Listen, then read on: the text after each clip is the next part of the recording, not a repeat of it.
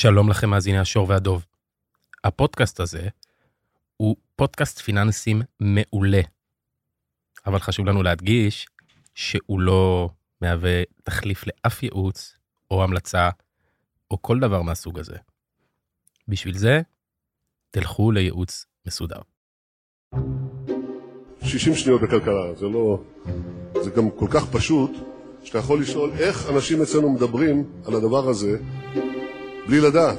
We believe in the importance of fundamentals in our economy. In a few minutes, I'll ring the bell so trading can begin. And, uh, השור והדוב, עם גת מגידו, מבית אול אין, הבית של הפודקאסטים. שלום לכל המאזינים והמאזינות, אנחנו בפרק 29 של השור והדוב, פודקאסט הכלכלה ושוק ההון, ואם אני לא טועה, במספר 6 של uh, השור והדוב בימי לחימה. Uh, קצת בלבלנו אתכם עם המספרים. אני גת מגידו, כיום שותפה, מייסדת uh, ומנכ"לית של בית ההשקעות פינסה קפיטל. בעברי הייתי מנהלת ההשקעות הראשית של פסגות. בשבוע שעבר הבטחתי פרק שיעסוק בסיכום עונת הדוחות הכספיים של הרבעון השלישי בבורסה הישראלית, ולצורך המשימה הרצינית הזו, הזמנתי את סבינה לוי, אהלן. אהלן. סבינה מנהלת המחקר של לידר שוקי הון. אנחנו נדבר היום על התוצאות הכספיות של החברות הציבוריות שנסחרות בבורסה בישראל בצל המלחמה, כי הרבעון הזה, מתברר, הוא לא סתם עוד רבעון. אז ברוכה הבאה, סבינה. מה שלומך בימים אלה?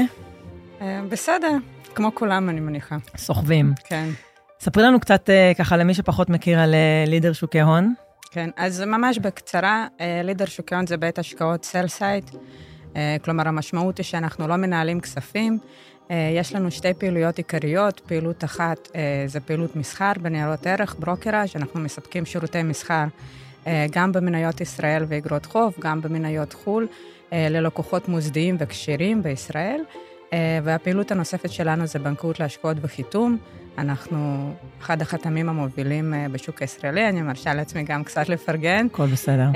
ומחלקת המחקר שאותה אני מנהלת, אנחנו בעצם נותנים שירותי מחקר לחדר מסחר, לטובת הפעילות של הברוקראז', ולעיתים אנחנו גם מתלווים לפרויקטים ספציפיים בבנקאות להשקעות. את יודעת, יש משהו מאוד מרתק בעונת הדוחות הזו, מרתק ומאתגר. הוא מרתק מהסיבות הלא טובות. כי הרבעון השלישי הסתיים ב-30 בספטמבר, כשכולנו עוד חיינו בלה-לה לנד, והחברות עובדות על הדוח הכספי לסיכום הרבעון, ואז מגיעה שבת הארורה של השביעי באוקטובר, ופתאום, כמו שבחוויה האישית של כל אחד מאיתנו, שהחיים זה לפני ואחרי, גם עבור אותן חברות, פתאום ה... אתה מרגיש שאתה מסכם משהו שהוא לא רלוונטי אולי, או לפחות באותה נקודת זמן, נראה שמחקו את הלוח. איך מתמודדים עם האתגר הזה? איך החברות, בוא נתחיל באיך החברות, בחוויה, בחוויה שלך, איך החברות התמודדו עם האתגר הזה, וגם איך אתם, בתור אנליסטים, מתמודדתם איתו. כן, אז באמת תיארת את זה מאוד יפה. עונת הדחות הייתה מאתגרת גם במובן הזה שיש גם הרבה אמוציות של אנשים, כי בסופו של דבר כולנו חיים פה וחווים את הדברים, ובאמת הדברים את יודעת, הדוחות, התוצאות, מה שקורה בשווקים, זה איכשהו מקבל חשיבות משנה. כן. אז קודם כל צריך לקחת בחשבון שמאז ה-7 לאוקטובר ועד שהמסה הקריטית של הדוחות התחילה להתפרסם, עבר זמן. אז בעצם זה, זה נתן קצת, יודעת, קצת זמן לנשימה, קצת זמן להתעשת ולהבין קצת יותר מי נגד מי. ו- ואני חושבת שגם ראוי לציין לחיוב שרוב החברות, למרות שהם גם קיבלו הארכה מבחינת מועד פרסום הדוחות, בסך הכל התכנסו לעונת הדוחות של נובמבר וסיימו אותה עד סוף החודש במרבית החברות הגדולות. וגם בסך הכל כן הצליחו לספק אינדיקציות ראשוניות לגבי ההשלכות של הלחימה, לפחות אה, על הרבעון הרביעי, כי באמת, הרבעון השלישי הוא, הוא בדיעבד זה סתם רבעון. הוא כאילו הפך להיות נן אישו, גם אם עשית תוצאות ממש טובות, זה לא כל כך מעניין אף אחד. כולם רוצים, זה נורא הבליט את הרצון שלנו כאנשי השקעות. כבר לא מעניין אותנו מה היה, מעניין אותנו מה עכשיו אתם חושבים, איך זה ישפיע, כי יש אירוע כל כך גדול, שפשוט כל תשומת, כל יחידות תשומת הלב מופנות אליו, בצורה מלאה. כן. ואיך זה לאנליסטים? זה בסוף מוסדי מתקשר ושואל, אה, מוסדי אגב, זה הכוונה מנהל קרן פנסיה או גמל או כמותי, ומנסים להוציא מכם מה אתם חושבים, בסוף זה לתת הערכות, שיש הרבה מאוד אה, ידיעה מסביב. כן, אז תראי, זה לא פשוט, אבל אני באמת חושבת שהתמונה טיפה התבהרה, ואנחנו כן רואים את הדברים בפרספקטיבה טובה יותר או אחרת, כבר מבחינת ה... את יודעת, אם היית שואלת אותי ב-12 לאוקטובר, אז לא הייתי יודעת, מה, הכל היה נראה לי שחור ו... כן. ולמכור הכל. אה, אבל אני חושבת שעכשיו הדברים יותר מתבהרים, ואפשר באמת אה, לזהות את הסקטורים או למפות את הסקטורים שיש להם פחות חשיפה, וסקטורים ש... שעלולים מצד שני להיפגע יותר. כמובן, אנחנו עדיין עם הרבה נעלמים. כמה זמן המלחמה תימשך, באיזו עוצמה תהיה המלחמה, אה, מה זה יעשה למשק, מה יהיה יום אחרי שהמלחמה תסתיים, כי אנחנו עוד לא מדברים על זה, כי זה נראה לנו מאוד רחוק, אבל כן. צריך גם לזכור שאנחנו בעצם אה, חווינו תקופה מאתגרת מתחילת השנה, בלי קשר למלחמה, עם חוסר יציבות פוליטי והמון אי-בהירות, מה כן רפורמה, לא רפורמה, כן הייטק, לא הייטק, לאן הולכים, באמת, על זה מתווספת המלחמה. והשאלה היא מה קורה כשתיגמר המלחמה, כי כי אני, אני מאוד מקווה, ואני גם חושבת שזה גם איזושהי תפיסה, או הדעה הרווחת בשוק ההון, שיהיה יותר טוב אחרי שהמלחמה תסתיים, ובאמת המאבקים הפוליטיים והפנימיים אה, לא יחזרו, אבל אין ספק שזה גם סימן שאלה. אני מתחברת להערכה הרווחת הזו, ואני האמת אה, שמה את המשקולת על העם. אה, את יודעת, צריך, צריך, תחשבי על זה. מה המשמעות של לשים את המשקולת על העם. אה, אבל בסדר. אה, קצת לפני שנצלול על אה, סקטורים ומה, קצת על מה החברות דיווחו וגם מה אתם אוהבים ופחות אוהבים, רוצה אולי להגיד כמה מילים על ה... בכל זאת, בנקודה הזו, אנחנו ברביעי לדצמבר היום, נכון? מבחינת סביבת המקרו, את יודעת, אפילו חברות הדירוג ובנק ישראל שיפצו, רעננו בחודש האחרון את התחזיות שלהם. מה אתם בכל זאת כרגע, לנקודת הזמן הזו, אה, מעריכים שיהיה מבחינת צמיחה ב-2024, מבחינת ריבית, כי מן הסתם זה משפיע מאוד על, אה, על, אה, על סקטורים כאלה ואחרים. כן, אז, אז אנחנו כרגע יוצאים מנקודת הנחה שאנחנו אה, נהיה בתקופה של לחימה ממושכת, אה, בעצימות נמוכה, צריך לומר, כי אם תהיה הסלמה משמעותית, אז מן הסתם זה טורף את הקלפים. אה, אנחנו מניחים שאנחנו נראה אה, האטה בצריכה הפרטית, אנחנו מניחים אה, אה, ששער הדולר יישאר יחסית גבוה, 3.7, 3.8, את יודעת, זה נורא קשה לנבא, זה מסוג הדברים נכון. שמה שנקרא, הערכה שלי ושלך, או הערכה של אה, כלכלן. טובה כמו של הקוף. כן. כן. אמ, אנחנו כן חושבים שהריבית תתחיל לרדת. אין קונסנזוס, חשוב לציין, אין קונסנזוס בשוק מה תהיה הריבית בסוף השנה. כן. אה, אנחנו... בסוף 24, אני מחדדת. בסוף 2024, כן. כן.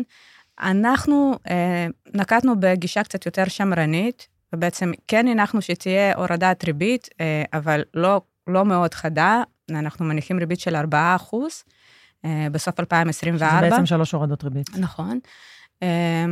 ואני כן יכולה להגיד לך שיש גופים שהם יותר אופטימיים, אני ראיתי גם הערכות ל-3% ו-3.5%, וזה חשוב, כי ריבית היא מחולל שווי משמעותי, במיוחד לסקטורים כמו נדל"ן, היא משפיעה גם על פעילות הבנקים כמובן, ובכלל על כל הוולואציות והערכות כן. שווי ושיעורי היוון, אז זה פרמטר מאוד מאוד חשוב, אבל אני חושבת שבצד החיובי, בהיבט של שוק ההון, עצם זה שאנחנו מדברים על תוואי ריבית אה, שהולכת לרדת, זה כבר נותן לנו קצת אופטימיות אה, בראייה השוק ההונית. כי השוק ההון הוא אגב פועל בדרך כלל בצד המקביל אה, לכלכלה, ו- ויכול להיות שבכלכלה יהיה יותר רע, או, או, או זה, אבל, אבל שוק ההון, מה שיקבע בסופו של דבר את הנרטיב של שוק ההון בעיניי, זה, זה ריבית, או משקל לריבית. גבוה וציפיות לריבית.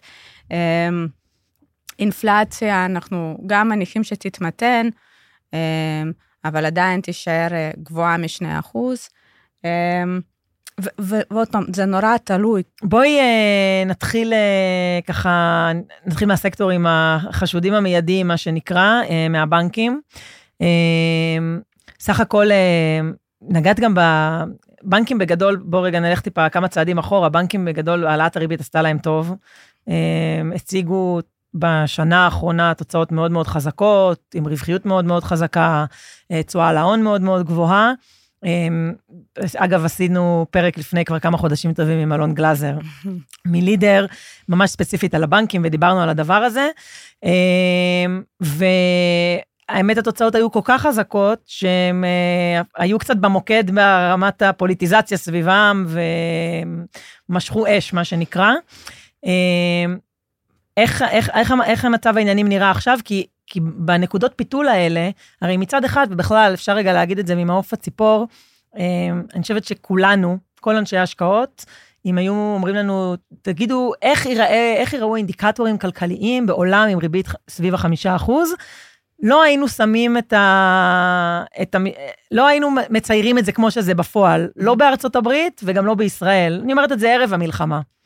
אה, ובישראל עוד היה את המשקולת של הרפורמה לפני, אבל כאילו אתה מצפה, צפה ליותר אבטלה, להאטה יותר חזקה, דברים יותר דרסטיים שעל פניו לא ראו. ואני אומרת את זה ומחברת לבנקים, כי בסוף בבנקים זה מתבטא אה, בהפרשות מתיק האשראי, ובעצם ב, בין אם זה דיפולטים, או אנשים ש... אם זה ציבור או חברות, שבגלל ההאטה, אין מה לעשות, לפעמים חלקם נופלים בדרך. איפה זה נמצא בסייקל כרגע, הדבר הזה? כן, אז, אז קודם כל, לגבי התוצאות, אמ, אנחנו ראינו עוד רבעון טוב לבנקים.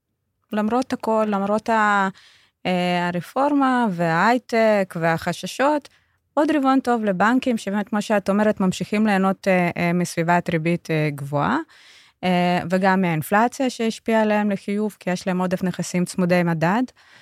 אנחנו כן ראינו התמתנות מסוימת בקצב הצמיחה, אה, בהכנסות המימון, אבל עדיין, כלומר, אני מדברת על התמתנות ביחס לרבעון שני של השנה. אם אני בוחנת את זה ביחס לרבעון מקביל ב-2022, אנחנו עדיין, אנחנו עדיין רואים צמיחה.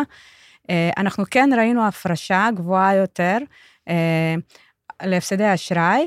אבל גם, לא מספרים, לא מספרים. גם תלוי איזה בנק, כאילו פועלים נניח פרסם הפרשה נמוכה יחסית. נכון, וגם ההפרשה הזאת, בטח אלון דיבר על זה ארוכות, על, על, על הערכות שלנו לזה שבעצם יבוא יום ואנחנו נראה גידול משמעותי בהפרשות. אכן דיבר. אה, ובאמת אנחנו ככה לוקח זמן עד שהיום הזה מגיע, אנחנו מתחילים לראות את זה. העלייה בהפרשות שראינו הרבעון היא הגיעה, עוד פעם, לא בגלל הדברים שחששנו מהם, אלא בגלל המלחמה. אוקיי. Okay. אה, ואת יודעת, כשאנחנו מנסים גם ללמוד משהו מהתוצאות של הרבעון ולנסות להשליך קדימה, אז ללא ספק אותם החששות ש, שהיו אצלנו וחששנו מהם, הם מתגברים. אה, כי, כי צריך להבין בעצם, מקור הרווח, אחד המקורות מהרווח, אחד, אחד ממקורות הרווח הגדולים של הבנקים זה הכנסות מימון. אז ריבית גבוהה משפרת את, התוצאות, את הכנסות המימון. והריבית הולכת לרדת, נכון? דיברנו על זה, בין אם זה 0.75 אחוז, נכון, או אחוז, אבל אחוז וחצי. היא עדיין תישאר נכון, ברמות היא תישאר, לא רעות. אבל, אבל, אבל זה בולם את הצמיחה או ממתן את הצמיחה. כן. אה, אינפלציה גם כן מתמתנת. אה, אנחנו גם יודעים שבנקים נתנו, צמחו באשראי, שזה גם משהו שתמך בהכנסות מימון, נכון? הבנקים בש... צמחו באשראי. ולא... בשנים שהריבית הייתה נמוכה. נכון, והם צמחו לאשראי, בין היתר, לתחום הנדל"ן, שתכף ניגע בו, שהוא כן. גם בעצם החשוד השני להיפגע, להיפגע מהמלחמה. וכשאנחנו נכנסים לשנת 2024, אז בעצם אנחנו נכנסים עם חוסר ודאות, אנחנו נכנסים עם צפי ל, לירידה בריבית, להתמתנות באינפלציה, להאטה במשק, לפגיעה בצרכנים, לגידול מסוים בשיעור האבטלה, לא דרמה, אבל עדיין אנחנו מנבאים עלייה באבטלה, אה, ונדל"ן. את יודעת, אנחנו אה, ראינו אה, יזם נדל"ן אה, לאחרונה שנקלע לקשיים, ואנחנו לא יודעים בשלב זה להגיד אם יבוא אם, עוד. אם, אם יבוא עוד או לא, אבל זה בהחלט משהו ש, שעלול לקרות. וכשאנחנו מסתכלים בפרספקטיבה של הבנקים בעצם קדימה, אז, אז אין ספק שזה דברים שצריך לקחת בחשבון, ולא ניתן לפסול שאחרי שישה, שבעה רבעונים של תוצאות טובות וחזקות בעקביות, אנחנו כן נראה התמתנות בביצועים. עוד פעם, צריך לזכור, הבנקים חזקים ויש להם נכסים, אה, וגם כשאנחנו מדברים על זה סקטור פרטי של משכנתאות, זה מגובה נכסים, וגם בסך הכל תיק האשראי שלהם הוא מבוזר. אה, באמת, הבנקים פה גדולים וחזקים, ועדיין אי אפשר לפסול תרחיש, שנראה הרעה מסוימת, הרעה מסוימת בתוצאות. צריך גם להגיד אבל שהבנקים חטפו חזק מאוד באוקטובר, ירדו קרוב ל-15 אחוז, מדד הבנקים, ועלה חצי מהדרך בחזרה בנובמבר בתיקון, נקרא לזה, ואם את מסתכלת על תמחורים, אז הבנקים הגדולים נסחרים סביב ה-0.8 על ההון. זה לא מרגיש לך שזה מתמחר את, ה... את, ה... את, ה... את התרחיש המרכזי שאת מתארת? תראי, כשהיו משברים היסטוריים בעבר, אה, אנחנו ראינו את הבנקים גם בסביבת מכפילים נמוכה יותר. אה, ככה שיש עוד לאן לרדת, וגם צריך לקחת בחשבון שיש בנקים ש, שנסחרים גם ברמות מכפילים של מעל אחד.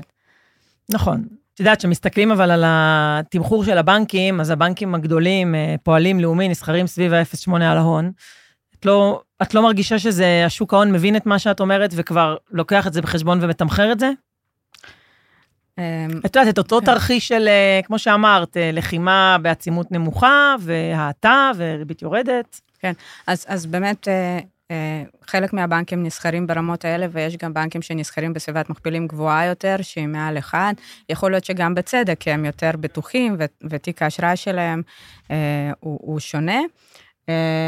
יחד עם זאת, כן צריך להגיד שאנחנו במשברים הקודמים ראינו בנק, את הבנקים יורדים גם לסביבות מכפילים יותר נמוכים, ככה שבמובן הזה יש סיכון מסוים ויש עוד לאן לרדת. אה, ואני באמת חושבת שבשלב זה מאוד קשה לנבא, ובאמת, חודש נובמבר, אני לא יודעת עד כמה זה חודש מייצג, כי אנחנו ראינו גם, גם עליות, גם בשוק האמריקאי ראינו עליות, ואנחנו יודעים שאין לנו עדיין רמת ביטחון גבוהה ב, בארצות הברית, ואנחנו לא יודעים בעצם אם העליות שראינו ב, ב, בנובמבר, עד כמה באמת הן היו עליות כתוצאה משיפור ב fundamentals, או, או, או היבטים טכניים שקשורים לשוק ההון, מה שנקרא short squeeze במונחים כן. של, של סוחרים, סגירת שורטים. אז ראינו עוד סקטורים שככה ירדו מאוד אה, אה, בשבועיים הראשונים אה, של המלחמה, כולל הנדל"ן אגב, ואז בעצם אה, תיקנו רובם, וזה מפתיע במובן מסוים, ואולי את יודעת, אנשים רוצים להיות אה, אה, יותר אופטימיים ולאמץ את התרחיש אה, הטוב יחסית, ו... אה, ולא לקחת את התרחיש הפסימי, אבל אני באמת חושבת שאנחנו הולכים לתקופה של חוסר ודאות ויש סיכונים. איך אה, כל הסיפור הזה של עסקים, כאילו דיברת על נדל"ן, ואנחנו כבר נדבר גם על סקטור הנדל"ן בנפרד, אבל בתוך אה, אה, העולם, האשראי הבנקאי, הסגמנט הזה של עסקים קטנים, כי סך הכל הוא מאוד פגיע בתקופות כאלה, אז זה נכון שגם בנק ישראל והבנקים יצאו בכל מיני תוכניות לעזור לעסקים קטנים והקלות וכדומה, איך זה נראה?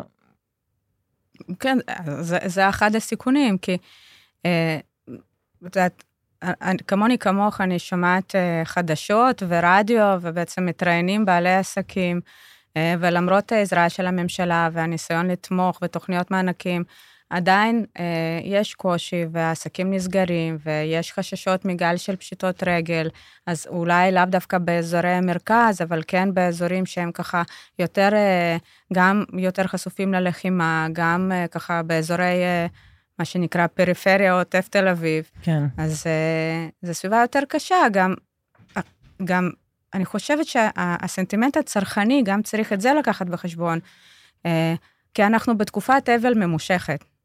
Uh, וזה משפיע, זה משפיע על הרצון שלנו לצרוך, זה משפיע על הרצון שלנו לצאת לבלות, ללכת למסעדות, לבתי קפה. את יודעת, כל יום אנחנו שומעים ברדיו או בחדשות על, על חיילים ש, שנפלו, ו, וזה עצוב, וזה אבל, וזה זה לא, זה, זה, זה, זה, זה מאוד משפיע על האווירה. נכון, למרות שכשמסתכלים על כרטיסי אשראי, אז uh, אני תמיד מזכירה uh, לעצמי ולכל מי שרוצה שאני אזכיר לו, שבסוף אנחנו בני אנוש הם חפצי חיים, uh, ואת יודעת, גם יש פה מסר, uh, ביום שאחרי, עם תחושת האבל, אה, להמשיך לחיות ולקיים את המדינה הזו, וזה קצת באחריות האישית של כל אחד, וגם ב, אה, במספרים הגדולים. אה, בואי נעבור רגע לנדל"ן, אה, באמת אה, גם מאוד משפיע על מערכת הבנקאית, וגם נדבר קצת על אה, נדל"ן, כשמדברים על נדל"ן, אז אה, בעצם צריך לדבר על, כמה, על, כל, על כל סגמנט בנפרד. אה, קודם כל, אה, נתחיל עם, אה, נתחיל עם הנדל"ן המשרדים. אוקיי? אז באמת נגענו ברפורמה, ובזה שערב uh, המלחמה uh, היה כבר סימן שאלה, זאת אומרת, לא ממש ראו את זה במספרים, אבל כן ראו אמ, אם אה, בפוסט אה, פוסט הקוביד והריבית אפס והכסף החם שנכנס אה, להייטק ואקזיטים ו... וכל הטוב הזה שהיה ותחושת העושר הזו, וראינו חברות בונות קמפוסים ולוקחות בניינים וקומות שלמות, אמ, ופתאום הם מתחילות לדבר על סאבלטים, על לקחת דיירי משנה, כי הן לא צריכות את כל הקומות, צריך להוסיף לזה גם קצת את העניין הזה של עבודה מהבית. איך נראה שוק המשרדים אה, בימים האלה? אז בסך הכל, מבחינת תוצאות הרבעון, אנחנו עדיין רואים ביצועים טובים. אנחנו רואים שיפור בפרמטרים התפעוליים, אנחנו ראינו גם חלק מהחברות אפילו מעדכנות כלפי מעלה את התחזיות שלהם להמשך השנה. אנחנו כן מתחילים לראות סימנים קלים של ירידה בשיעורי תפוסה, אה, שזה בעצם כמה דיירים מאכלסים את המשרדים ביחס לסך השטח הפנוי. אה, אבל באמת, משהו ממש בשוליים, ירידה של אחוז, שניים, כלומר, זה עדיין, זה עדיין לא משהו שהוא חריג. אנחנו כן גם מזהים בעצם אה, שינוי בדפוס. אה, יותר קשה לנהל משא ומתן, משאים ומתנים ממושכים יותר.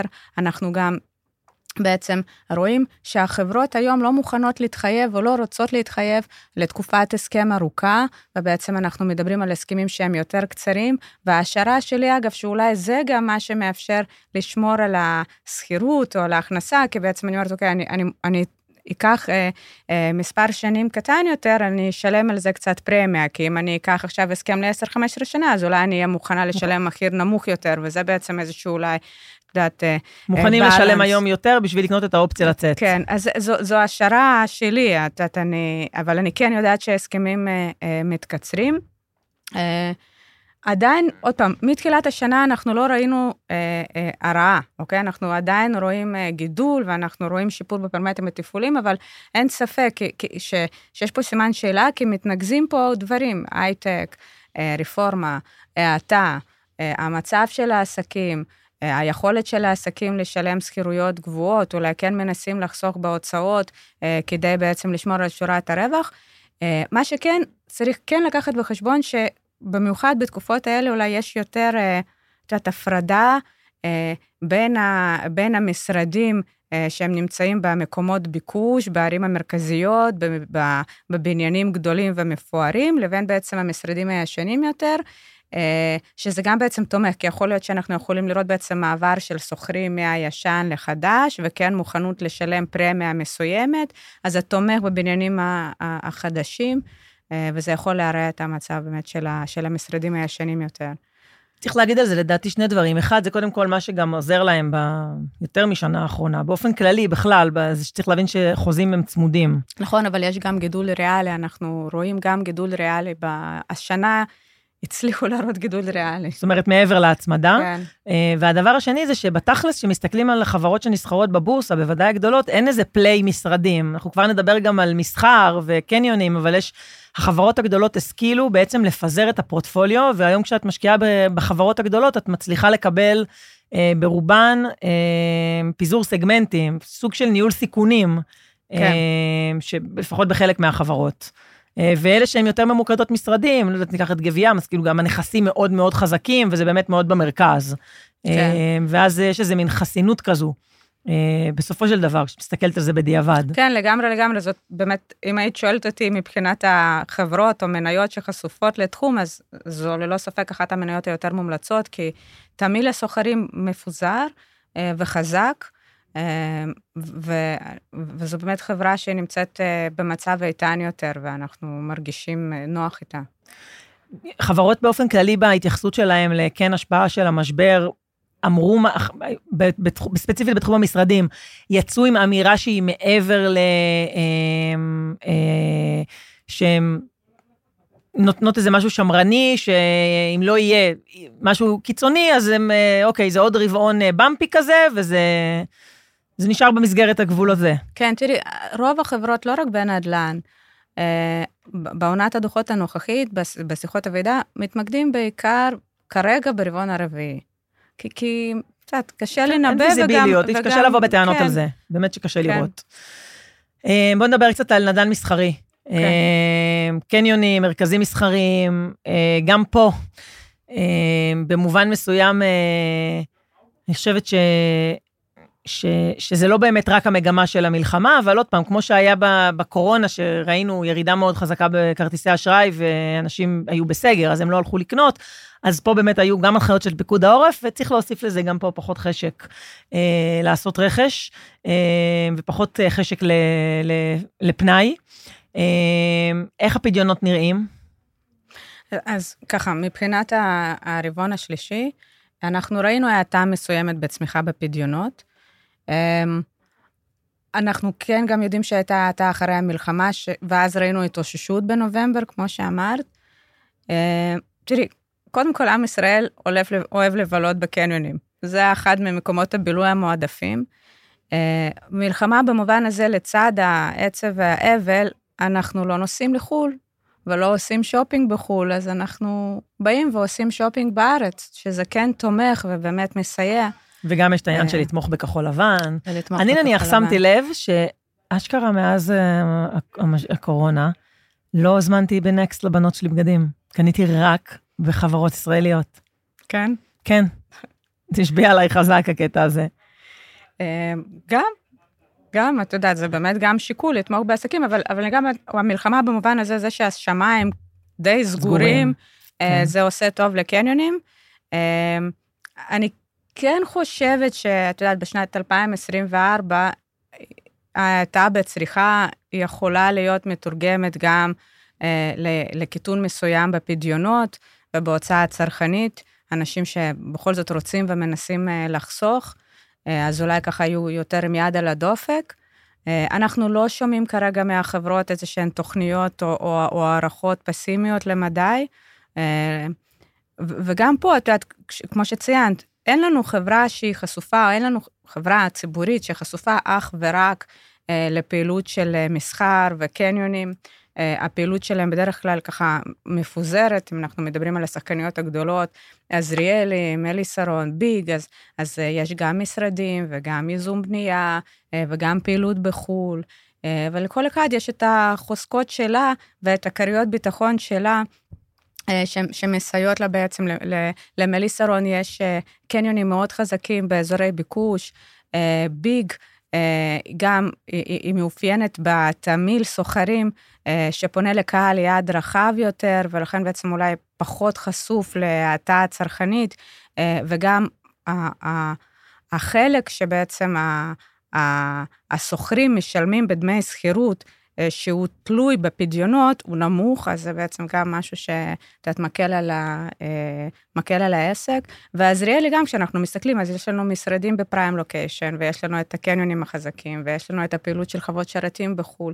אז, אז זה, זה תמיל שהוא מאפשר לך בעצם לנהל את הביזנס, ויש גורמים שמפצים.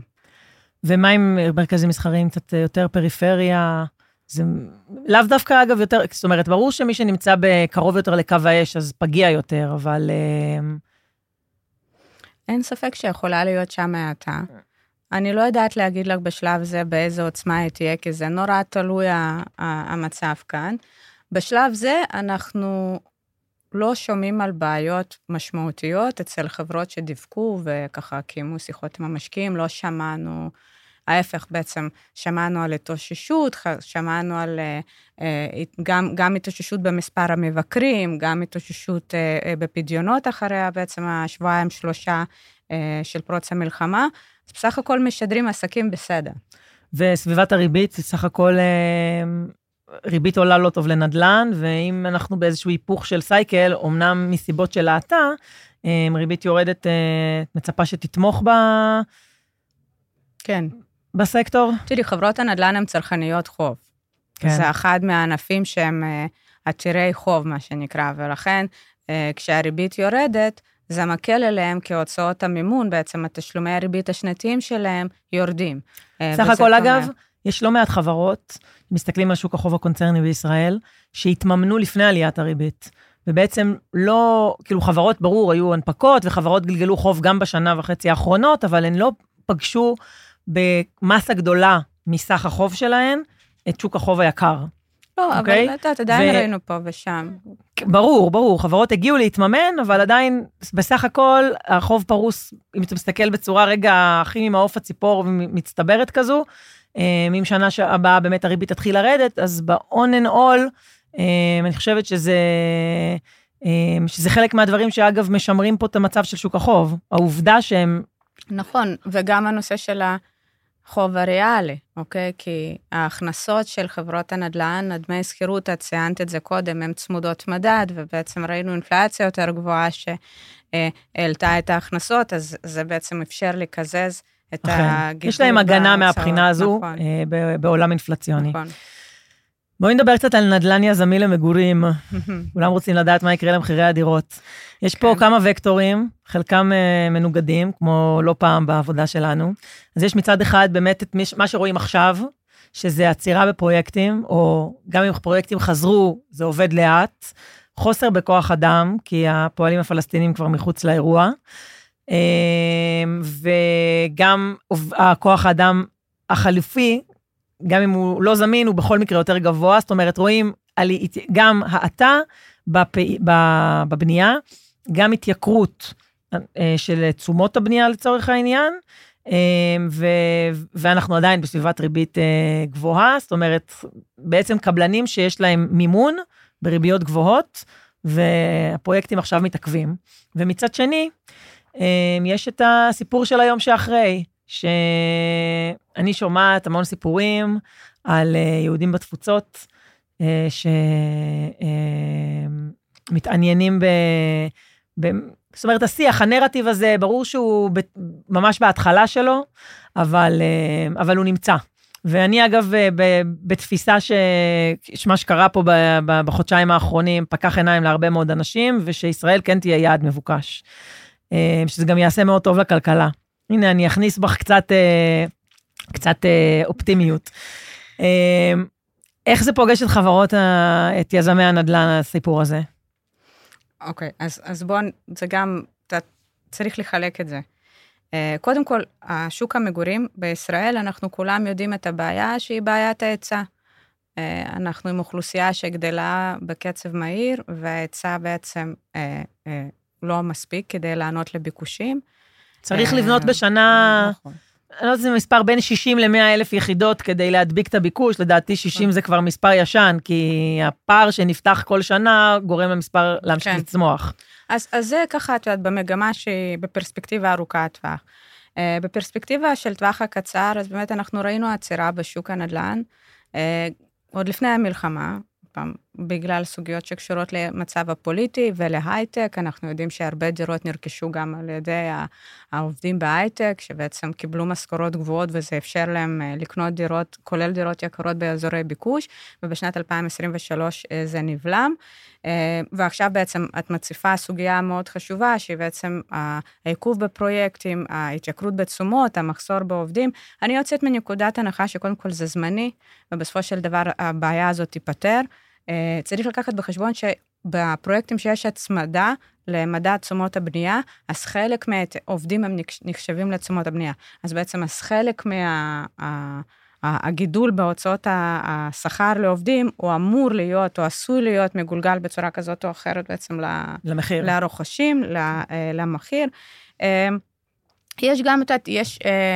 אה, הריבית שיורדת בסופו של דבר גם תקל על זוגות צעירים ועל אנשים שרוצים אה, לקנות דירה ולקחת משכנתה, כי זה גם משהו שהשפיע על הביקושים. בשנת 2023 ריבית כן. גבוהה מאוד מעלה את עלויות המשכנתה וזה עשוי להקל. עכשיו, אני נוטה להסכים איתך ולקחת פה את הגישה האופטימית שכן, אנחנו עשויים קודם כל לנצח במלחמה, ואחר כך בעצם אנחנו עשויים לראות uh, עלייה. מנכ"ל uh, משרד הבריאות uh, צוטט לפני כמה ימים באחד מערוצי התקשורת, שהוא אומר שיש איזה 7,000 רופאים שיצרו קשר והתעניינו לגבי עבודה בישראל. יפה. אגב, אפרופו... אני אגב בכלל אומרת שכל האירוע הזה ידאג לזה שיבואו מורים טובים למתמטיקה ואנגלית, ללמד את הבנות שלי. כל אחד אדם אגואיסטי, כל אחד במה שמעסיק אותו. כן, כל אחד במה שכואב לו. כן. אגב, אפרופו, בדיוק אה, הייתה לי היום שיחה עם מישהי, אה, אני לא קראתי את הכתבה, אבל הבנתי שבוויינט גם הייתה כתבה על זה שיש אה, עלייה משמעותית בפניות למתווכים מתושבים זרים. אגב, גם, גם יזמי הנדל"ן אומרים שהם כרגע, עבודת המכירה שלהם זה שיווק בחו"ל. כן. כן, אז... צרפתים, רוסים. אני יודעת ממש ממישהו שעושה עסקאות, שאמר שהיה המון ביקוש בגלל המלחמה, בגלל רוסיה-אוקראינה, וכשהגיע פה אוקטובר, פתאום הרימו אמברקס כדי לראות מה קורה, אבל שזה יחזור. אגב, לאו דווקא אנשים שיעלו, שקונים פה דירה כי יש להם את האמצעים כ-safe place. צריך כן, לשמוע להגיד את זה עכשיו. המקום הבטוח. כן, שיהיה. כן, אה, אני נוטה להסכים איתך, וגם ברמת הבית, אני, זו, אני חושבת שזאת זאת הגישה שלנו לשנת 2024. אנחנו כן רואים את הסגמנט הזה בענף הנדל"ן כאחד הסגמנטים ה- היותר אטרקטיביים, עם פוטנציאל התאוששות, ואגב, את, את רואה את זה אה, גם במניות. כלומר, ראינו את הסקטור הזה חוטף עם תחילת המלחמה, ומחזיר. את אה, חלק גדול מהירידות. מדד הנדל"ן ירד אה, לדעתי סביב ה-14 אחוז, ועלה פחות או יותר חזרה. נכון, בשונה. מהבנקים שהחזירו חצי, נכון. פה זה, אה, זה חזר בעצימות, ובאמת גם צריך להגיד, וזה קצת מתחבר למה, תראי, אני חושבת שאם היא תהיה פה עלייה, אז זה מן הסתם ישפיע גם על המצב הכלכלי לטובה, זה כסף חדש, מה שנקרא, וזה גם יעשה טוב לבנקים. אה, כי בסוף הבנקים הם מראה של הכלכלה, ואם אם קשה להם, זה אומר שקשה בכלכלה. אה, והדבר השני זה באמת לקשור את מה שאמרת על דווקא מה שקשה, בנקים, בסוף ריבית עולה, אה, היא דבר נהדר לבנקים, וכשהיא יורדת בהאטה, יכולה לה- באמת להעיב על התוצאות, אבל בנדלן, המשקיעים נורא מהר כבר משקללים את זה שיש פה איזה נקודת פיתול בריבית, ועלויות המימון אה, פוחתות, וזה ישר מגיע ל... ישר מביאים את זה למחיר המניה. תראי, גם אם את מדברת על הסגמנט של אה, אה, נדל"ן אה, למגורים, אז שנת 2022 הייתה שנה גרועה לסקטור, הסקטור הזה חטף, אה, חטף מאוד, גם כמובן בגלל ריבית, אבל הוא גם מגיע עם נקודת פתיחה נכון. יותר נוחה. אגב, אני הסתכלתי במהלך אוקטובר, בימים של הירידות, מדד הבנייה, לא תל אביב נדל"ן, היה קרוב ל-50% מתחת לנקודה שהוא היה בינואר 22, שזה בדיוק מה שאת נכון. מדברת עליו. נכון. אה, בואי נגיד כמה מילים על תשתיות. אה, תחברי לנו את זה קצת גם לכל האמירות שכולנו מפזרים על היום שאחרי ועל השקעה בתשתיות, מצד אחד. קצת וקטור דומה למה שדיברנו עכשיו על הנדל"ן, ומצד שני, אה, ריבית אה, כרגע לפחות מכבידה, וגם פרויקטים ש, שהביצוע שלהם האט.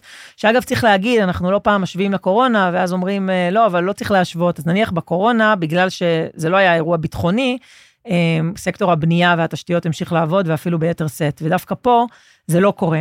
אז איך זה משפיע עליהם, וגם כן, מה, אם, אם יהיה קדימה, כל מה שקשור ל, ל, ל, לשקם את הדרום ו, ו, ופרויקטים, ו, אם זה משהו שהוא רק אמירות, או שבאמת יש בו...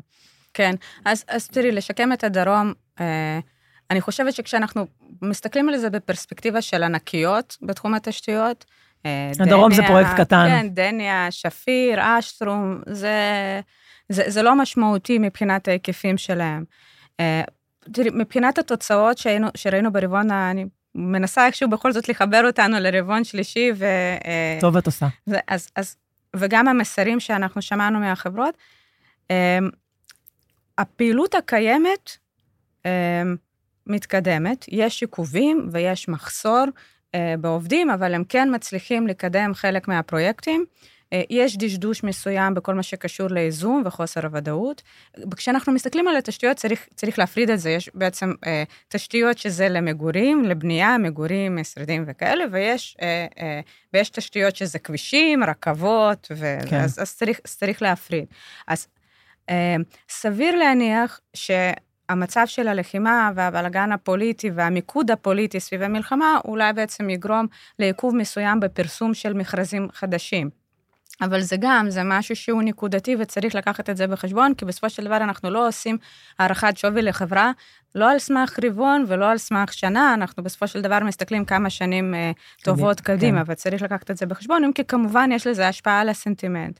אה, אז, אז אנחנו, אנחנו כן חושבים שגם בתחום התשתיות, אנחנו, החברות ימשיכו לעבוד, ועם התאוש- עם התאוששות אה, בתהליכי הבנייה והסדרת הסוגיה של העובדים, אה, זה יתמוך בפעילות שלהם. אה, הריבית גם, מן הסתם, אם היא יורדת זה מטיב, כי זה איפשהו גם דומה לנדל"ן. אה, זה חברות שהן מאוד איתנות, פיננסית, אה, אז גם הן יכולות לצלוח את, ה, את התקופה.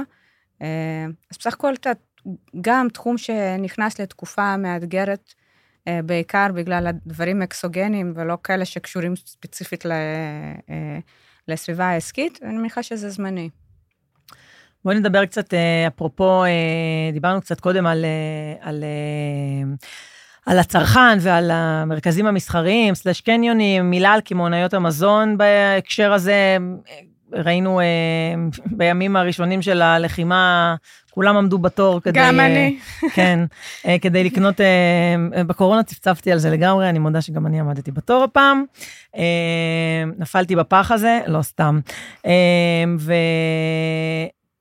ו... אבל בסוף מבחינת דוחות, כאילו, מה זה בסוף? זה לא משפיע בכלל על הרבעון השלישי, שלא לא אבלבל פה אף אחד, אבל יש חוויה של מחירים עולים, ו... ואתה מצפה שזה באיזושהי צורה יתגלגל לדוחות הכספיים, ובסוף רק רואים שחיקה, ודוחות די, די מאכזבים. כן, לגמרי. באמת, אנחנו ראינו מתחילת השנה, וגם, וגם ברבעון הנוכחי, בעצם ראינו כן צמיחה בהכנסות, אבל לא ראינו את הצמיחה הזאת בסופו של דבר מתורגמת לגידול ברווחים. אה, יש אולי מבצעים יותר עמוקים, יש אה, גידול בהוצאות שבעצם אה, שוחק או, או מקזז, יותר נכון, את העלייה בהכנסות. עכשיו, נכון שעם תחילת המלחמה וכל התורים והכול, ראינו איזשהו גידול, קפיצה זמנית אה, במכירות. אני חושבת שזה מתאזן, וגם צריך לזכור שחלק מהדברים שאנחנו קונים זה גם לא עם תוקף, כמו מים וכל מיני יבשים, זה מאפשר לנו גם לצרוך את זה במהלך תקופה. אה, אני, אני חושבת שתחום הקמעונאות הוא, הוא מצד אחד סוג של עוגן, כי זה תחום שמתפקד יחסית טוב במלחמה, וככל שהמלחמה תהיה קשה יותר, לא יפה להגיד, אז ככה אנחנו נקנה יותר בסופרים. צריכה בסיסית. כן. אה, כן. אה, אבל ככל ש... אבל אם אנחנו נראה מלחמה בעצימות נמוכה, ומה שנקרא חיים בשגרה בצל המלחמה, אה, או, או סיום המלחמה, אז, אז אני חושבת שזה תחום ש... לא, אין לו איזשהו פוטנציאל להצפת ערך משמעותית או, או לשיפור, זה תחום שסובל אה, מתחרות גבוהה. צריך לזכור גם שקמעוניות מזון, הן פועלות במרווחים מאוד מאוד נמוכים, אחוז הרווח הנקי שלהם הוא מאוד נמוך, אז זה הופך אותם ליותר רגישות לעלייה בהוצאות ושקיקת כן. מחירים, ככל שיש. כרגע אנחנו בעליית מחירים, אבל השורה התחתונה שלהם היא, היא רגישה יותר. כן. בואי נדבר קצת על נדל"ן יזמי למגורים. כולם רוצים לדעת מה יקרה למחירי הדירות. יש פה כן. כמה וקטורים, חלקם uh, מנוגדים, כמו לא פעם בעבודה שלנו. אז יש מצד אחד באמת את מה שרואים עכשיו, שזה עצירה בפרויקטים, או גם אם פרויקטים חזרו, זה עובד לאט. חוסר בכוח אדם, כי הפועלים הפלסטינים כבר מחוץ לאירוע. אה, וגם הכוח האדם החליפי גם אם הוא לא זמין, הוא בכל מקרה יותר גבוה, זאת אומרת, רואים על, גם האטה בפ... בבנייה, גם התייקרות אה, של תשומות הבנייה לצורך העניין, אה, ו... ואנחנו עדיין בסביבת ריבית אה, גבוהה, זאת אומרת, בעצם קבלנים שיש להם מימון בריביות גבוהות, והפרויקטים עכשיו מתעכבים. ומצד שני, יש את הסיפור של היום שאחרי. שאני שומעת המון סיפורים על אה, יהודים בתפוצות, אה, שמתעניינים ב... ב... זאת אומרת, השיח, הנרטיב הזה, ברור שהוא ב... ממש בהתחלה שלו, אבל, אה, אבל הוא נמצא. ואני אגב, בתפיסה שמה שקרה פה בחודשיים האחרונים פקח עיניים להרבה מאוד אנשים, ושישראל כן תהיה יעד מבוקש. שזה גם יעשה מאוד טוב לכלכלה. הנה, אני אכניס בך קצת, אה, קצת אה, אופטימיות. אה, איך זה פוגש את חברות, את יזמי הנדל"ן, הסיפור הזה? אוקיי, okay, אז, אז בואו, זה גם, אתה צריך לחלק את זה. קודם כל, השוק המגורים בישראל, אנחנו כולם יודעים את הבעיה שהיא בעיית ההיצע. אנחנו עם אוכלוסייה שגדלה בקצב מהיר, וההיצע בעצם לא מספיק כדי לענות לביקושים. צריך אה, לבנות בשנה, נכון. אני לא יודעת אם זה מספר בין 60 ל-100 אלף יחידות כדי להדביק את הביקוש, לדעתי 60 נכון. זה כבר מספר ישן, כי הפער שנפתח כל שנה גורם למספר להמשיך כן. לצמוח. אז, אז זה ככה, את יודעת, במגמה שהיא בפרספקטיבה ארוכת טווח.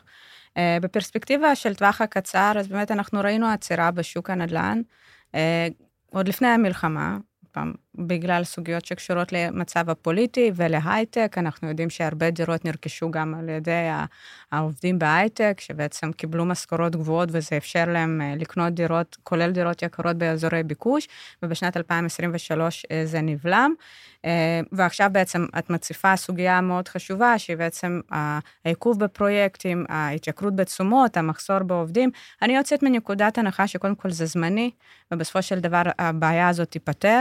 אה, צריך לקחת בחשבון שבפרויקטים שיש הצמדה למדד תשומות הבנייה, אז חלק מהעובדים הם נחשבים לתשומות הבנייה. אז בעצם אז חלק מה... הגידול בהוצאות השכר לעובדים, הוא אמור להיות, או עשוי להיות מגולגל בצורה כזאת או אחרת בעצם למחיר. לרוכשים, אה, למחיר. אה, יש גם, את יש הריבית שיורדת בסופו של דבר גם תקל על זוגות צעירים ועל אנשים שרוצים אה, לקנות דירה ולקחת משכנתה, כי זה גם משהו שהשפיע על הביקושים. בשנת 2023 ריבית כן. גבוהה מאוד מעלה את עלויות המשכנתה וזה עשוי להקל.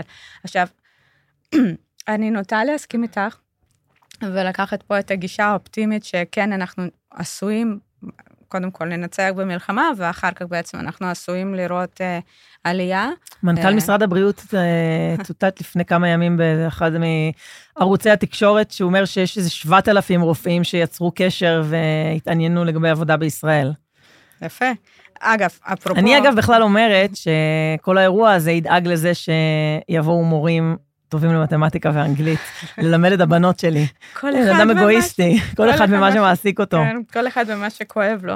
כן. אגב, אפרופו, בדיוק, אה, הייתה לי היום שיחה עם מישהי, אה, אני לא קראתי את הכתבה, אבל הבנתי שבוויינט גם הייתה כתבה על זה שיש אה, עלייה משמעותית בפניות למתווכים מתושבים זרים. אגב, גם, גם יזמי הנדל"ן אומרים שהם כרגע, עבודת המכירה שלהם זה שיווק בחו"ל. כן. כן. צרפתים, רוסים. אמ, אני יודעת ממש ממישהו שעושה עסקאות, שאמר שהיה המון ביקוש בגלל המלחמה, בגלל רוסיה-אוקראינה, וכשהגיע פה אוקטובר פתאום הרימו אמברקס כדי לראות מה קורה, אבל שזה יחזור.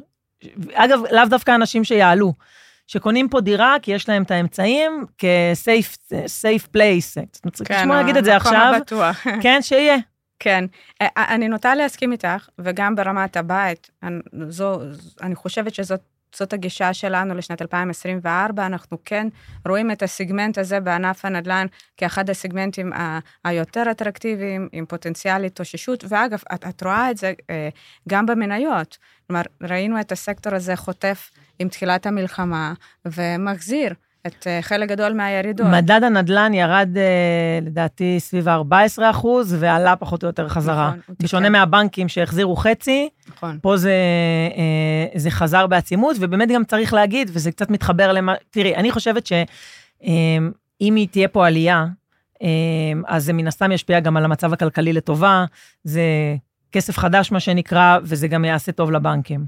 אה, כי בסוף הבנקים הם מראה של הכלכלה, ואם קשה להם, זה אומר שקשה בכלכלה. אה, והדבר השני זה באמת לקשור את מה שאמרת על דווקא מה שקשה, בבנקים, בסוף ריבית עולה, אה, היא דבר נהדר לבנקים, וכשהיא יורדת בהאטה, יכולה באמת להעיב על התוצאות, אבל בנדלן, המשקיעים נורא מהר כבר משקללים את זה שיש פה איזה נקודת פיתול בריבית, ועלויות המימון פוחתות, וזה ישר מגיע ל... ישר מביאים את זה למחיר המניה. תראי, גם אם את מדברת על הסגמנט של אה, אה, נדל"ן אה, למגורים, אז שנת 2022 הייתה שנה גרועה לסקטור, הסקטור הזה חטף, אה, חטף מאוד, אה, אה, גם כמובן בגלל ריבית, אבל הוא גם מגיע עם נקודת פתיחה נכון. יותר נוחה. אגב, אני הסתכלתי במהלך אוקטובר, בימים של הירידות, מדד הבנייה, לא תל אביב נדל"ן, היה קרוב ל-50% מתחת לנקודה שהוא היה בינואר 22, שזה בדיוק מה שאת נכון. מדברת עליו. נכון. אמ, בואי נגיד כמה מילים על תשתיות. אמ, תחברי לנו את זה קצת גם לכל האמירות שכולנו מפזרים על היום שאחרי ועל השקעה בתשתיות. מצד אחד, קצת וקטור דומה למה שדיברנו עכשיו על הנדל"ן, ומצד שני, אמ, ריבית אה, כרגע לפחות מכבידה, וגם פרויקטים ש, שהביצוע שלהם האט. שאגב, צריך להגיד, אנחנו לא פעם משווים לקורונה, ואז אומרים, אה, לא, אבל לא צריך להשוות. אז נניח בקורונה, בגלל שזה לא היה אירוע ביטחוני, אה, סקטור הבנייה והתשתיות המשיך לעבוד, ואפילו ביתר שאת. ודווקא פה זה לא קורה. אז איך זה משפיע עליהם, וגם כן, מה, אם, אם יהיה קדימה, כל מה שקשור ל, לשקם את הדרום ו, ו, ופרויקטים, ו, אם זה משהו שהוא רק אמירות, או שבאמת יש בו... כן, אז, אז תראי, לשקם את הדרום, אה, אני חושבת שכשאנחנו מסתכלים על זה בפרספקטיבה של ענקיות בתחום התשתיות, אה, הדרום דניה, זה פרויקט קטן. כן, דניה, שפיר, אשטרום, זה, זה, זה לא משמעותי מבחינת ההיקפים שלהם. אה, תראי, מבחינת התוצאות שהיינו, שראינו ברבעון, אני מנסה איכשהו בכל זאת לחבר אותנו לרבעון שלישי, ו... אה, טוב את עושה. אז, אז, וגם המסרים שאנחנו שמענו מהחברות, אה, הפעילות הקיימת אה, מתקדמת, יש עיכובים ויש מחסור בעובדים, אבל הם כן מצליחים לקדם חלק מהפרויקטים. אה, יש דשדוש מסוים בכל מה שקשור לאיזון וחוסר הוודאות. כשאנחנו מסתכלים על התשתיות, צריך, צריך להפריד את זה. יש בעצם אה, תשתיות שזה למגורים, לבנייה, מגורים, משרדים וכאלה, ויש, אה, אה, ויש תשתיות שזה כבישים, רכבות, ו... כן. אז, אז צריך, צריך להפריד. אז אה, סביר להניח ש... המצב של הלחימה והבלגן הפוליטי והמיקוד הפוליטי סביב המלחמה אולי בעצם יגרום לעיכוב מסוים בפרסום של מכרזים חדשים. אבל זה גם, זה משהו שהוא נקודתי וצריך לקחת את זה בחשבון, כי בסופו של דבר אנחנו לא עושים הערכת שווי לחברה, לא על סמך רבעון ולא על סמך שנה, אנחנו בסופו של דבר מסתכלים כמה שנים uh, טובות כן. קדימה, כן. וצריך לקחת את זה בחשבון, אם כי כמובן יש לזה השפעה על הסנטימנט. Uh, אז, אז אנחנו, אנחנו כן חושבים שגם בתחום התשתיות, אנחנו החברות ימשיכו לעבוד ועם התאוששות אה, אה, בתהליכי הבנייה והסדרת אה, הסוגיה של העובדים, זה יתמוך בפעילות שלהם. הריבית גם, מן הסתם, אם היא יורדת זה מטיב, כי זה איפשהו גם דומה לנדל"ן. זה חברות שהן מאוד איתנות, פיננסית, אז גם הן יכולות לצלוח את, ה, את התקופה. אז בסך הכל, גם תחום שנכנס לתקופה מאתגרת, בעיקר בגלל הדברים אקסוגנים ולא כאלה שקשורים ספציפית אה, לסביבה העסקית, אני מניחה שזה זמני. בואי נדבר קצת, אה, אפרופו, דיברנו קצת קודם על, על, על הצרכן ועל המרכזים המסחריים, סלש קניונים, מילה על קמעונאיות המזון בהקשר הזה. ראינו בימים הראשונים של הלחימה כולם עמדו בתור כדי... גם אני. כן, אה, כדי לקנות, אה, בקורונה צפצפתי על זה לגמרי, אני מודה שגם אני עמדתי בתור הפעם. אה, נפלתי בפח הזה, לא סתם. ו... ו... אבל בסוף מבחינת דוחות, כאילו, מה זה בסוף? זה לא משפיע בכלל על הרבעון השלישי, שלא לא אבלבל פה אף אחד, אבל יש חוויה של מחירים עולים, ו... ואתה מצפה שזה באיזושהי צורה יתגלגל לדוחות הכספיים, ובסוף רק רואים שחיקה, ודוחות די, אה, די מאכזבים. כן, לגמרי. באמת, אנחנו ראינו מתחילת השנה, וגם, אה, וגם ברבעון הנוכחי, אה, בעצם ראינו כן צמיחה בהכנסות, אבל לא ראינו את הצמיחה הזאת בסופו של דבר מתורגמת לגידול ברווחים. אה, יש אולי מבצעים יותר עמוקים, יש אה, גידול בהוצאות שבעצם אה, שוחק או, או מקזז, יותר נכון, את העלייה בהכנסות. עכשיו, נכון שעם תחילת המלחמה וכל התורים והכול, ראינו איזשהו גידול, קפיצה זמנית במכירות. אני חושבת שזה מתאזן, וגם צריך לזכור שחלק מהדברים שאנחנו קונים זה גם לא פג תוקף, כמו מים וכל מיני יבשים, אז זה מאפשר לנו גם לצרוך את זה במהלך תקופה. אני, אני חושבת שתחום הקמעונאות הוא, הוא מצד אחד סוג של עוגן, כי זה תחום שמתפקד יחסית טוב במלחמה, וככל שהמלחמה תהיה קשה יותר, לא יפה להגיד, אז ככה אנחנו נקנה יותר בסופרים. צריכה בסיסית. כן. אה, כן. אה, אבל ככל ש... אבל אם אנחנו נראה מלחמה בעצימות נמוכה, ומה שנקרא חיים בשגרה בצל המלחמה, אה, או, או סיום המלחמה, אז, אז אני חושבת שזה תחום ש... לא, אין לו איזשהו פוטנציאל להצפת ערך משמעותית או, או לשיפור, זה תחום שסובל אה, מתחרות גבוהה. צריך לזכור גם שקמעונויות מזון, הן פועלות במרווחים מאוד מאוד נמוכים, אחוז הרווח הנקי שלהם הוא מאוד נמוך, אז זה הופך אותם ליותר רגישות עלייה בהוצאות ושקיקת כן. מחירים, ככל שיש. כרגע אנחנו בעליית מחירים, אבל השורה התחתונה שלהם היא, היא רגישה יותר. כן. טוב, נעצור רגע, אנחנו נעבור אולפן. אנחנו יכולות לעבור אולפן? שגיא. נראה לי שאני אשאל אותך, אני הולכת לך. אנחנו עוברות אולפן. אז מתי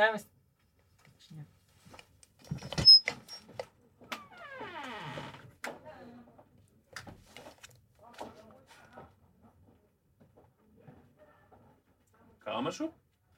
אמ, הוא אמר לי לסיים, אבל אנחנו כאילו לא... לא... מקליטים באולפן השני גם. כן, אבל הוא אמר...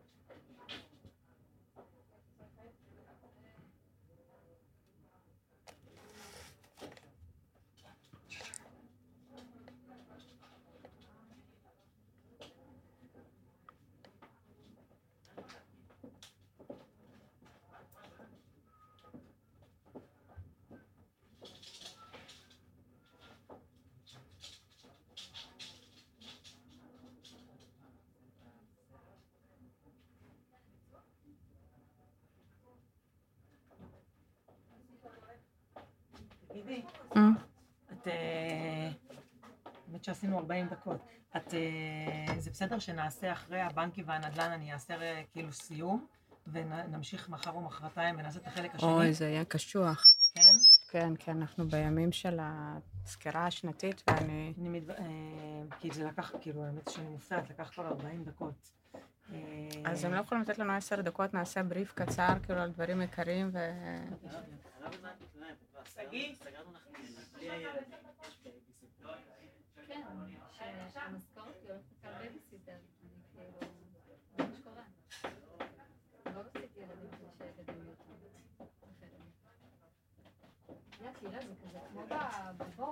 יש? פשוט מגיע לפה מנכ"ל גוגל, אז הם מטרפת על זה שהם. לא בטוח שיש חמש. תגידי ממש קצר על אה, כל איזה, נעשה תקשורת, קמעונאות, ו... ואם הוא לא יסמן לי עם הידיים, אנחנו ממשיכות. אה, בואי אה, נדבר ממש בקצרה על אה, סקטור התקשורת. סקטור שגם אפרופו אה, קמעוניות המזון נתפס כדפנסיבי ומין מקום כזה שמרגיש סייף כי כולנו ממשיכים לדבר בטלפון, מצד שני או לצרוך טלוויזיה וכולי ואת התקש... התקשורת והאינטרנט, אבל מצד שני יש כן האטה ברכישה של ציוד וגם כל הסיפור של השירותי נדידה קצת דומה שוב לקורונה. איך זה פוגש את החברות, והחברות ירדו מאוד חזק מתחילת השנה, בלי קשר, צריך להגיד. כן, הם אה, ירדו באמת אה, בצורה חדה והציגו ביצועי חסר ביחס לשוק, בעיקר חברות הסלולר, בזק עוד איכשהו החזיקה מעמד. אה, הם, הם נפגעו, סלקום ופרטנר ירדו, אני חושבת, אה, הרבה אה, בגלל שהמשקיעים נכנסו לשנת 2023 עם רף ציפיות גבוה לשיפור, ושסוף סוף נראה נכון, זה הרגיש שזה הולך בתוצאות. להמשיך. כן, ו, אה, וראינו תוצאות טובות, אבל פחות טובות ממה שקיווינו לראות. ובזק, אני חושבת שהיא הושפעה רבות גם מה, מהאי-יציבות הפוליטית, ובזק זה גם מניה שיש השפעה של משקיעים זרים, שהקטינו את החשיפה אה, למניה בגלל חוסר יציבות פוליטי, כי... כי, כי, כי זה נכון. היה פחות מעניין עבורם בתקופה, וזה, וזה, וזה השפיע וזה ממשיך להשפיע. ספציפית לגבי הלחימה, כן, החברות האלה בעצם נפגעות בהכנסה, אה, ב- יש פגיעה בהכנסות משירותי נדידה, כי אנשים טסים פחות לחו"ל ואין תיירות נכנסת. אה, קשה לדעת מתי זה יתאושש, אני כן מקווה שנראה את התאוששות הדרגתית אה, בשנת 2024, וגם יש את ההאטה בציוד שראינו אותה מתחילת השנה, וזה גם איזושהי מגמה כלל עולמית, אבל כמובן שהמלחמה אה, לא תורמת. אני אגב חושבת שהרבעון הרביעי יהיה יחסית בסדר, בסך הכל. אה, השאלה היא מה יקרה בשנת 2024, אה, וגם צריך להפריד בין סלקום לפרטנר, שהחשיפה שלהם יותר גבוהה. מבחינת התמהיל, כלומר, הנתח של ההכנסות ציוד והכנסות מדידה מסך הפעילות יותר גבוה, כן. ובזק היא הרבה יותר מפוזרת, אז נכון שהיא תהיה מושפעת, כי התוצאות של ריפליי יותר פלאפון, יציב. כן, אבל, אבל כ- כקבוצה היא יותר מבוזרת, אז, אז עוצמת הפגיעה בתוצאות הכוללות אה, פחותה יותר, ככל שתהיה פגיעה. אז אם אנחנו כבר בפלאים יציבים, מילה על טבע, כן. אה, מניית או על סקטור הפארמה, שזה בגדול טבע. כן, אז תראי, טבע, אני חושבת שבסך הכל הציגה תוצאות טובות יחסית לרבעון, עם מנכ"ל חדש, אסטרטגיה חדשה, ובסך הכל נראה אה, ש, שיש התרשמות חיובית אה, של, המשק, של המשקיעים מהביצועים של טבע, בעצם כבר רואים בעצם את, ה, את האסטרטגיה ואת הניהול החדש מתורגם לתוצאות. כי המשקיעים סך הכל סקפטיים, בגלל שיש הרבה מטען סביב כן. הנייר הזה, גם במקומי, אבל גם אצל משקיעים זרים. אבל אני חושבת שהסנטימנט משתנה, כי אם בעבר היית קוראת אה, אנליזות בשוק, אז, אז כולם היו אומרים, יש המון סיכונים, ויש תביעה, תביעות משפטיות, ויש אה, מינוף, וזו מניעה שאנחנו לא רוצים לגעת בה כרגע בגלל ריבוי בעיות. היום בעצם כולם מדברים על זה שהבעיות האקוטיות. נפתרו. אה, אוהבים את הסיפור, ובעצם עכשיו פשוט אומרים, אוקיי, אנחנו רוצים לראות עוד רבעון, שניים, שלושה נניח, שהם- של שיפור שיש- עקבי בתוצאות, כדי שנוכל באמת להשיב את רמת הביטחון שנפגעה בשנים האחרונות, אבל אני חושבת שהנרטיב משתנה והוא משתנה לחיוב, וזו גם חברה עם חשיפה מינורית ל- אה, לשוק לישראל. המקומי ולמלחמה. גם בייצור, מאוד מינורית, ובאמת כן. פליי אה, טוב לדבר הזה. אה, אי אפשר לא לדבר על, על, על, על, על חברות ביטחון ונשק, שהלוא היא אלביט מערכות. כן. אז, אז גם אלביט, אה, אה, תראי, אלביט הושפעה לחיוב אה, מעלייה בתקציבי הביטחון.